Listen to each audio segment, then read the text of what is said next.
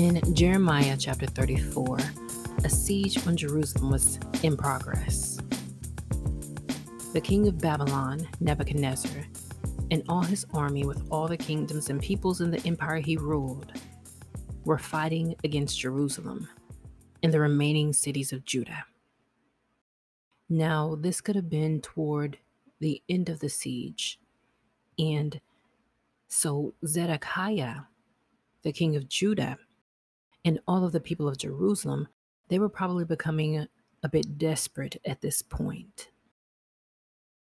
And so, beginning with verse 8 in chapter 34 of Jeremiah, verses 8 through 9 read, "This message came to Jeremiah from the Lord after King Zedekiah made a covenant with the people, proclaiming freedom for the slaves. He had ordered all the people to free their Hebrew slaves, both men and women. No one was to keep a fellow Judean in bondage." And so here we see King Zedekiah, either in an attempt to build up his army by freeing the slaves and adding them to his army, or possibly in a desperate attempt to receive favor from God during the siege of Jerusalem, he made a covenant with all the people to release their Jewish slaves. And now the law stated that the Jewish slaves were to be kept in bondage for only 6 years, and they must be freed every 7th year. But apparently they hadn't been obeying this law. But now, however, when they were under pressure, it seems that now they sought to repent and to finally do the right thing in the sight of the Lord. And now in chapter 10 it reads, "The officials and all the people had obeyed the king's command, but later they changed their minds. They took back the men and women they had freed, forcing them to be slaves again." And so we see here in verses 10 and 11, the people obeyed the king's command. They either obeyed it so that God would grant them some relief and have pity and mercy on them, or, like I said before, so that the slaves could now help out in the army now that they were free. Or some even suggest that they could have agreed to let them go for selfish purposes in order to relieve themselves of the burden of having to feed and shelter their slaves during this troubling and hard time while they were under siege. But either way, we can see that their repentance was not sincere, because after they let the slaves go, they reneged on their promise, and then they made all of the freed people come back into bondage again. The slave owners possibly changed their minds after the Babylonians withdrew from Jerusalem in order to deal with an attack by the Egyptians. They probably hoped that the Egyptians would gain victory over the Babylonians so that they wouldn't have to worry about the Babylonians anymore. But if that's what they were thinking, then they had another thing coming, and their hope was in vain. In Jeremiah 37, verses 4 through 10, the Bible reads, "Now Jeremiah was coming and going among the people, for they had not yet put him in prison. Then Pharaoh's army came up from Egypt, and when the Chaldeans who were besieging Jerusalem heard news of them, they departed from Jerusalem. Then the word of the Lord came to the prophet Jeremiah, saying, 'Thus says the Lord, the God of Israel, thus you shall say to the king of Judah, who sent you to me to inquire of me, behold, Pharaoh's army which has come up to help you will return to Egypt, to their own land, and the Chaldeans shall come back and fight against the city, and take it and burn it with fire. Thus says the Lord, do not deceive yourselves, saying, the Chaldeans will surely depart from us, for they will not depart.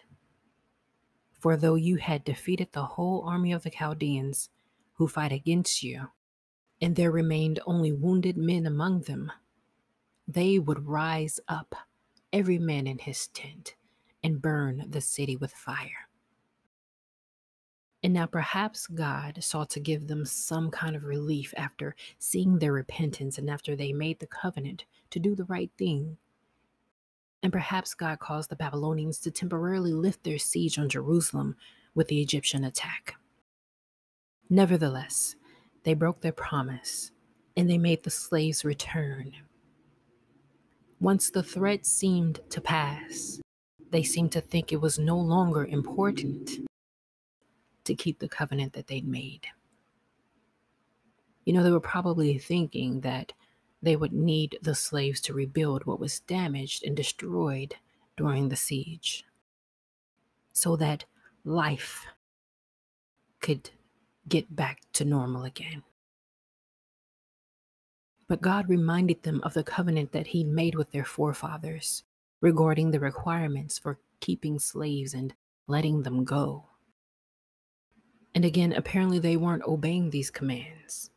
But when they were under the heat, when they were under the pressure, when they were under siege, then they decided that it was a good idea to go ahead and repent and do what was right.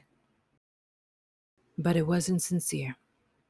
It wasn't sincere repentance. It was not sincere obedience, because they went right back on their promise, and they went right back to their old way of living as soon as they seemed to be in the clear. They broke their covenant with a holy God, and they treated it as nothing. And so after God rebuked the people for breaking the covenant, He promised that the Chaldeans would come back.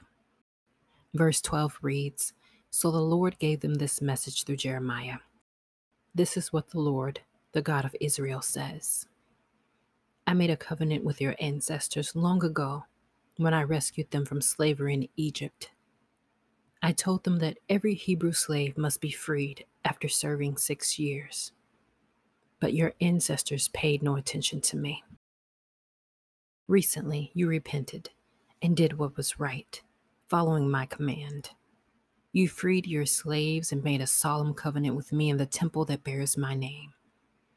But now you have shrugged off your oath and defiled my name by taking back the men and women you had freed, forcing them to be slaves once again.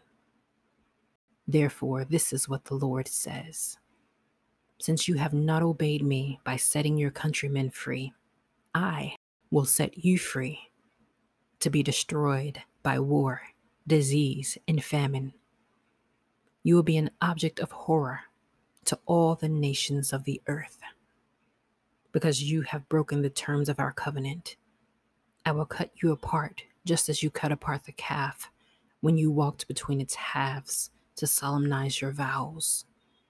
Yes, I will cut you apart, whether you are officials of Judah or Jerusalem, court officials, priests, or common people, for you have broken your oath.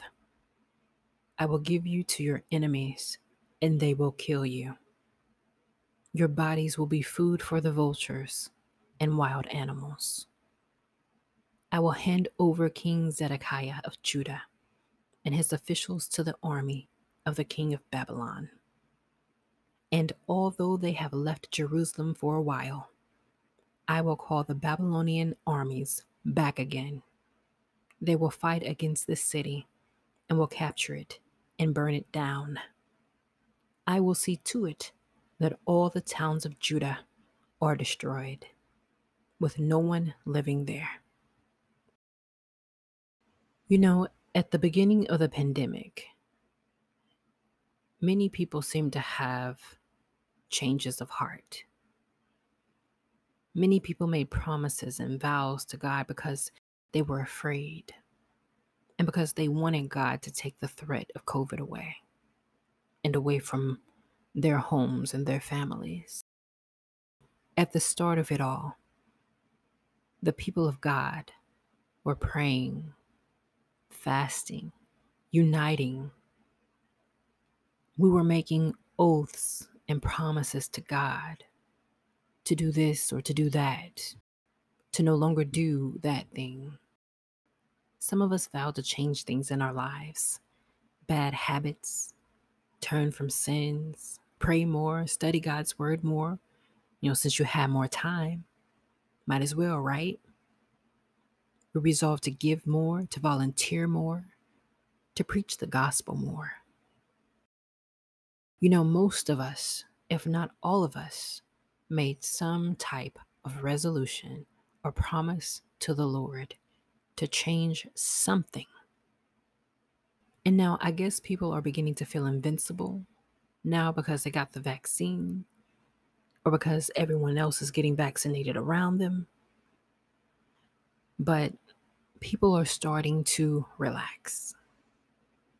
Just the other day when I was in Manhattan near Times Square, I was shocked to see so many people without masks, all in large groups,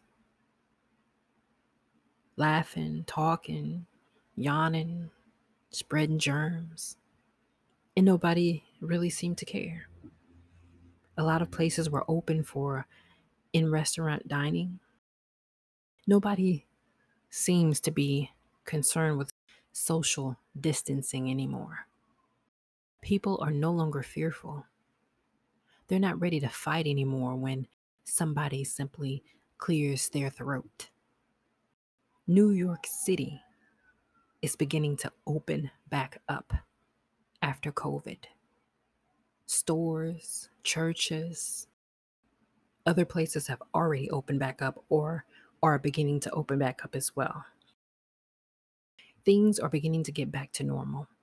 And now you have some people who will say things like, things will never be normal again. I'll call these people drama queens. Yes, things will eventually get back to normal again, as they did with past pandemics. But the question is, will you go back to normal? Will you go back to the same way that you used to be? Will we, as a church, revert back to our old, lackadaisical ways?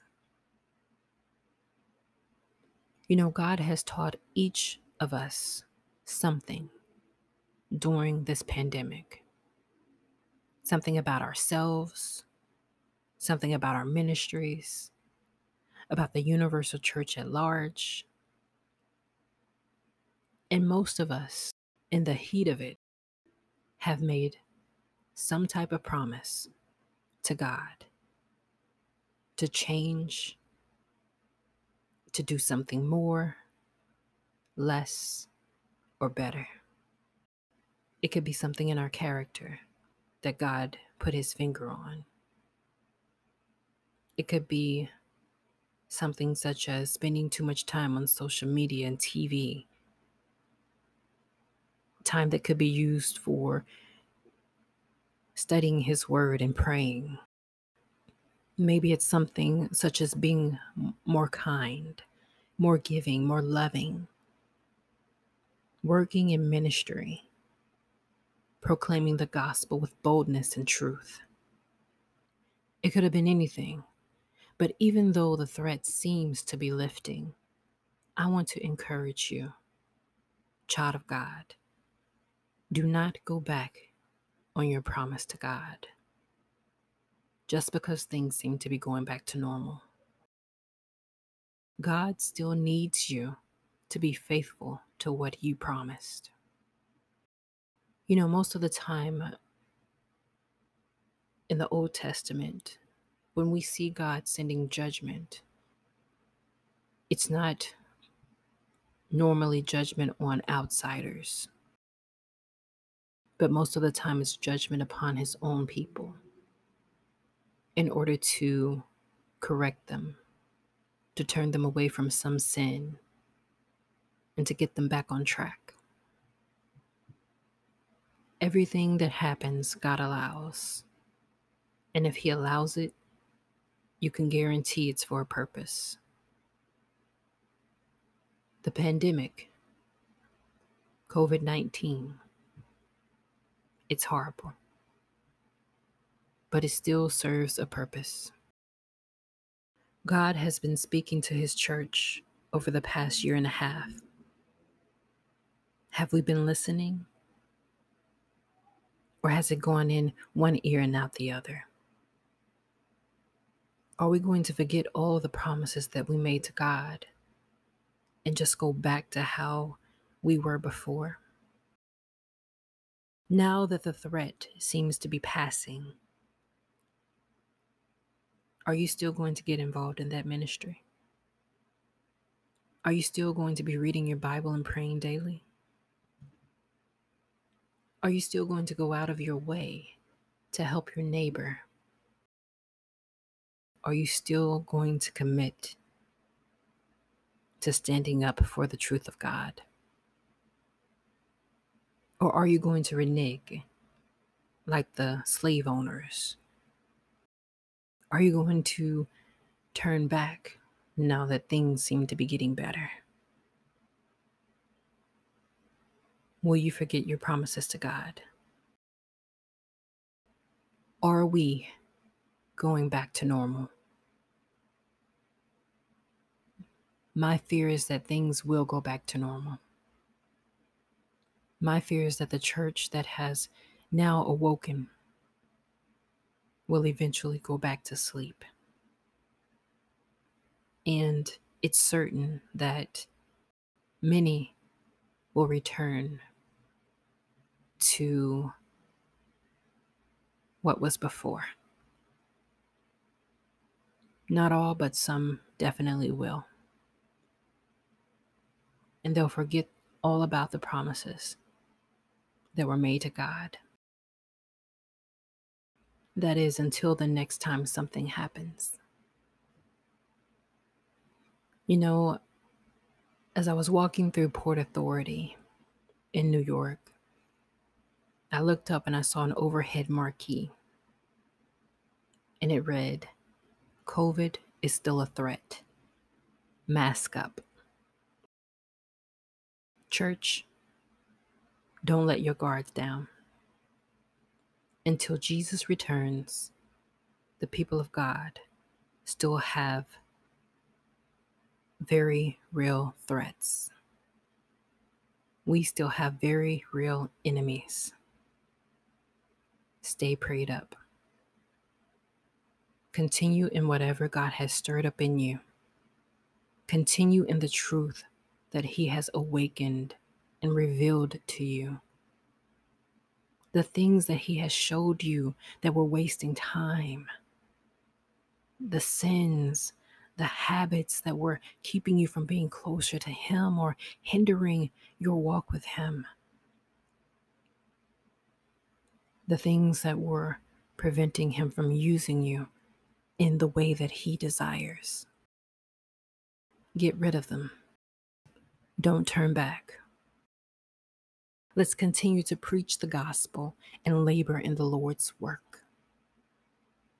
Let's continue to live holy and to encourage others to do the same. Let's continue to win souls for Christ, and let's not back down, and let's not go back to normal. Let's continue to be extraordinary for Christ. God bless you and take care.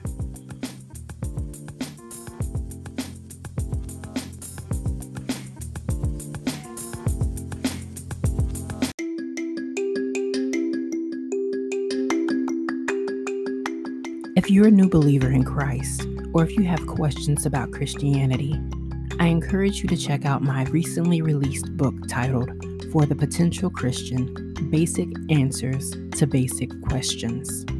It's simple, easy to read, and it's not full of all of those long $20 words that most people don't understand. It's simply what you need to begin your relationship with Jesus Christ. I do hope you'll check it out. It can be purchased online at Amazon.com, Barnes & Noble, and for more information, you can go to my website, productofhisgrace.com. /books. God bless you and take care.